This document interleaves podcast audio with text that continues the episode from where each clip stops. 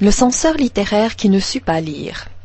Au temps d'Henri IV, il vécut à Paris un bien étrange homme. Il ne sut ni lire ni écrire, mais il se fit nommer au poste de censeur, c'est-à-dire qu'il fut chargé de donner l'autorisation aux éditeurs de faire paraître des livres. On dit de lui qu'il fut un idiot, mais il publia un certain nombre d'œuvres qu'il vendit dans les rues de Paris.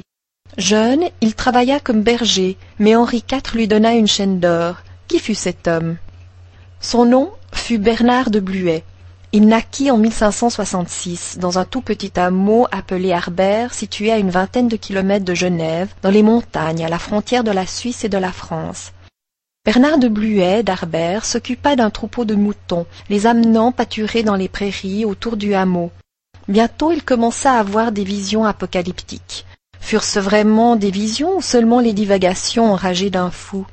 Les gens du hameau en furent ravis sans doute, trouvant dans le spectacle de ce jeune homme un sujet de discussion pour de longues soirées. Il se fit une réputation non seulement dans le hameau, mais aussi dans le pays, et même bien au-delà de l'Est de la France. Ce fut ainsi que, dès son arrivée à Paris, il fut accueilli à bras ouverts par la noblesse, qui le couvrit de cadeaux et d'argent. Avec cet argent, donné si librement, il publia un cahier où il catalogua ce qu'on lui donna. Ce petit berger, venu d'un village perdu au fin fond de la France, s'intégra dans les plus hauts échelons de la société française jusqu'à devenir ami du roi. Mais à cette période heureuse et prospère succéda quelques années bien curieuses.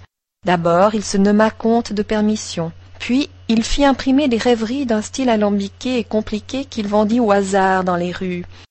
Enfin, en été 1606, il annonça que la ville de Paris serait détruite.